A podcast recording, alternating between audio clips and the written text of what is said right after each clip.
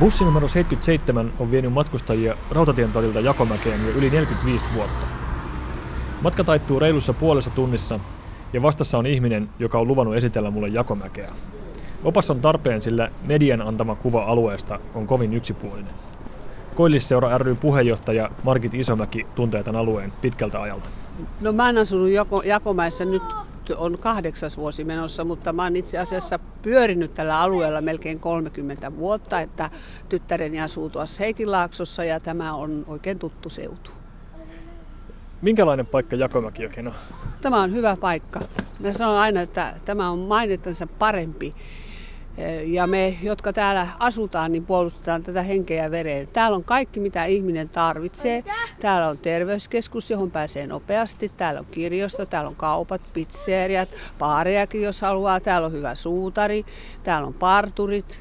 Tämä on oikeastaan, kun sanoit, että mainetta on parempi, niin tämä on, voisi olla semmoinen punainen lanka meidänkin Jakomäki-kierroksen yhteydessä tuntuu, että lähes poikkeuksetta, kun Jakomäestä jossain kirjoitetaan tai mainitaan, niin muistetaan ottaa esille korkea työttömyys ja maahanmuuttajien määrä ja vuokra-asuntojen määrä ja näin edespäin, mutta ei tämä nyt mun silmiin näytä siltä, että täällä nyt pommit räjähtelisi tai autoja palaisi. Eli todellisuus on kuitenkin jotain ihan muuta. Todellisuus on, todellisuus on jotain muuta. Totta kai se on totta, että, että meillä on paljon maahanmuuttajia, meillä on paljon pienituloisia ja, ja se tuo omat haasteensa, mutta, mutta tuota, täällä on täällä on kumminkin niin kuin, niin kuin sanoin, totesin, niin ei, ei täällä pommit räjähtele. Että jos lukee noita lehtiä, niin kyllä tapahtuu enemmän nykyään niin kuin minusta jossain muualla kuin täällä, että, että täällä on rauhallista. Minkälaisia paikkoja tai asioita me voitaisiin katsoa, jos käydään vähän pyörimässä eri puolilla Jakomäkeä? No me voitaisiin kiertää tässä, tuossa on toi meidän, meidän tota, Jakomäen sydämen työmaa, että se rajoittaa aika paljon, niin kuin sit siinä on vieressä uimahalli, mutta sitten mä ajattelin, että me voitaisiin käydä siellä meidän lamme, la, lammilla, rutskilla katsomassa, että, että kuinka mukava luonnonsuojelualue on täällä lähellä Jakomäkeä ja Suurmetsä Alppikylä ihmisiä. Tämä kuulostaa hyvältä ei työmaassa sinänsä mitään nähtävää ole, mutta työmaa on tietysti sen merkki, että täällä tapahtuu ja alue kehittyy. Mutta luonnonsuojelualue, tämä kuulostaa tosi hyvältä. Lähdetään katsomaan.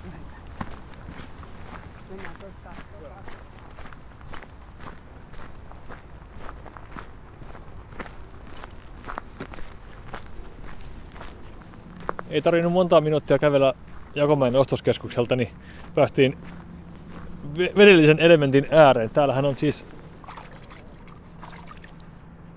ihan virkistävän näköinen allas. Muistaaksä Margit Isomäki itse niitä aikoja, kun tämä paikka on ollut vielä uintikäytössä? En, en muista niitä aikoja. aikoja si- mä en ole silloin asunut täällä enkä ole kuljeskellut tällä alueella, mutta, mutta esimerkiksi minun taloyhtiössäni asuu sellaisia ihmisiä, jotka asuvat siinä yli 40 vuotta, jotka tämä on ollut uintipaikka. Aivan. Ja kyllä täällä käydään vieläkin mutta tota, tämä vesi ei varmaan ole kauhean puhasta. Meneillään on kuitenkin, kuitenkin selvitystyö ja selvä tahtotila siitä, että nämä voitaisiin uimapaikoiksi nämä muutamat lammet jälleen elvyttää. Ja tässä tarvitaan kuntien välistä yhteistyötä, kun osa lammikoista on Vantaan puolella. Kuinka tiiviisti olet seurannut tätä keskustelua? No olen seurannut tätä keskustelua kyllä ja tuttavien kautta, jotka on politiikassa mukana, niin olen seurannut tiiviisti. Ja toivorikkaitahan tietysti olla, että minusta se nyt on tällä hetkellä suhteellisen pitkällä, jos ajatellaan, että tätä vuosia mietitty, niin, niin voisi olla, että, että tota, se toteutuskin, mutta kukaanhan ei koskaan voi tietää, se riippuu kaupunkien taloudellisesta tilanteesta ynnä muusta ynnä muusta, mutta me olemme hyvin toivorikkaita täällä alueella. Aivan tästä Lampien tuntumasta alkaa myös 30 hehtaarin kokoinen turvesuo Slotmossen. Jätetään se kuitenkin tällä kertaa käymättä, sillä tarkoitus on tutustua vielä aivan toisenlaiseen turvesuohon vielä tämän jakson yhteydessä. Sitä ennen käydään kuitenkin vielä tapaamassa suutaria. Kari Kortesaari on toiminut nyt puolitoista vuotta Jakomäen ostarilla suutarina pitkäaikaisen edeltäjänsä työn jatkajana. Suutarityö on oikein mukava homma, on kovasti tykännyt ja tuota, monipuolista ja, ja, ja kaiken näköistä. Jokainen päivä on vähän erilainen, että jokainen kenkä on erilainen. Minkälainen alue tämä Jakomäki on työskennellä? Oikein kiva paikka, kyllä mä oon tykännyt täällä olla.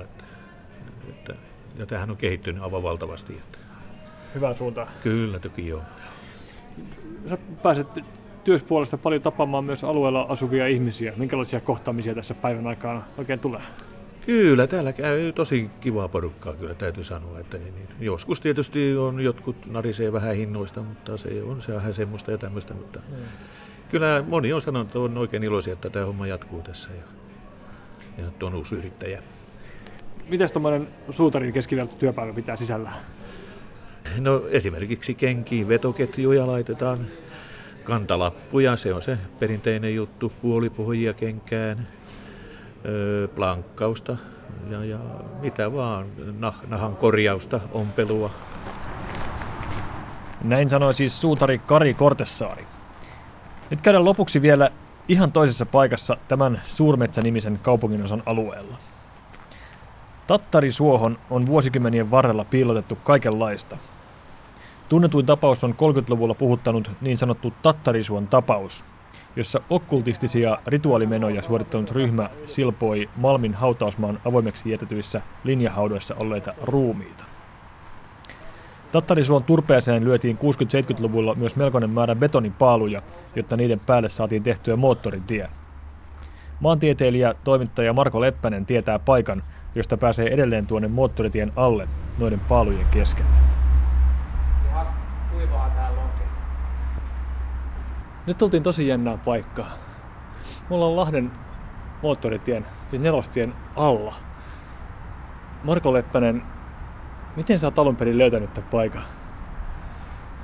No tutkimusretkeilijä verkostoissa, niin retkikuntia kun lähtee liikenteeseen, niin aina saattaa sitten tapahtua vinkkien vaihtoa tai, tai just no, todellakin retkikuntien muodostumista, niin mä lähdin sitten mukaan retkikuntaan, joka kävi täällä, joka oli samana päivänä aikaisemmin käynyt hylätyssä pommisuojassa tuomiokirkon alapuolella Helsingin keskustassa ja tämä oli sen päivän kakkosretki silloin. Se on ollut hieno päivä. Se oli hieno päivä, tammikuinen pakkaspäivä. Nyt me ollaan täällä lokakuisena himpuverran plussan puolella olevana päivänä. Tota, tosiaan siis moottoritien alapuolella. Täällä näkyy pystypilarit, palkit, jotka kannattelee tai joiden varaan tie on rakennettu ja aika jännällä tavalla liikenteen melu myös hukku heti kun tultiin tähän alle. Jossain määrin täällä on kosteita, mutta ei niin kosteita, ettei pystyisi kulkemaan. Voitaisiin ehkä vähän haahuilla eteenpäin ja katsoa mitä täältä löytyy. Tää on uskomaton näky. Moskvich. Sen verran kyrillisiä akkosia osaan minäkin, että tästä pystyy päättelemään. Tää on, tää on uskomaton näky, siis aivan läpiruostunut, lyttyyn mennyt auto. Tunneeko Marko auto ja osaako sanoa, minkä ikäinen tämä voisi olla? No tää nyt näyttäisi niinku 50-60-luvun taitteen autolta ja Mo- Mosseksi se on tässä jo tunnistettu. Kyllä. Todella häkellyttävä juttu. Me kuljettiin tuossa hyvinkin kymmenisen minuuttia moottoritien alla kulkevaa salaperäistä pylväsverkostoa pitkin ja yhtäkkiä vastaan tulee vanha autoromu. Tätä voi vaan arvailla, että miten auto on tänne päätynyt. Kyllä. Ja se on ollut täällä pitkään. Kyllä. Helsingin metsissä oli ennen autoromuja, että ne oli mullakin lapsena niin suosittuja leikkikohteita, että oli tietyt autoromut tiedossa metsissä, mihin meni niihin autoromuihin leikkivään, mutta nykyään semmoista ei ole, että kaupunki on, on siisti ja järjestelty ja systemaattisesti haltuotettu ja käsitelty, mutta tämmöisestä unhollaan varjosta voi sitten yhtäkkiä löytyä tällainen. Marko Leppänen, me ollaan sun kanssa tutkimassa Helsingin salaperäisiä paikkoja tämänkin juttusarjan tiimoilta pariin kertaan. Sä oot harrastanut tätä toimintaa jo paljon pidempään. Esoteerinen maantiede on sun blogin nimi ja siinä taitaa olla vähän isommastakin kyse kuin pelkästään blogista. Avatko vähän filosofiaa esoteerisen maantieteen taustalla? Joo, esoterinen maantiede on aihe, josta tein graduni Helsingin yliopistolle vuonna 1994. Ja siinä on pääpointtina sellainen, että käytetään tämmöistä polariteetin teoriaa tarkastelukeinona ilmiömaailmaa ja ihmisen ja ympäristön suhteeseen. Polariteettia on niin kuin yö ja päivä, sähkölaitteen plus- ja miinusnapa, uros ja naaras, ylhäällä ja alhaalla niin edespäin, että aina on tämmöinen vastakohtainen vastinkappale. Tämä on esimerkiksi vanha taolainen lähestymistapa, ihan yksi tapa, millä voi katsoa maailmaa ja hahmottaa sitä. Ja esoteerinen maantiede tuo tämän sitten alueiden tasolle ja etenkin keskus- ja periferia problematiikkaan. Eli nähdään, että on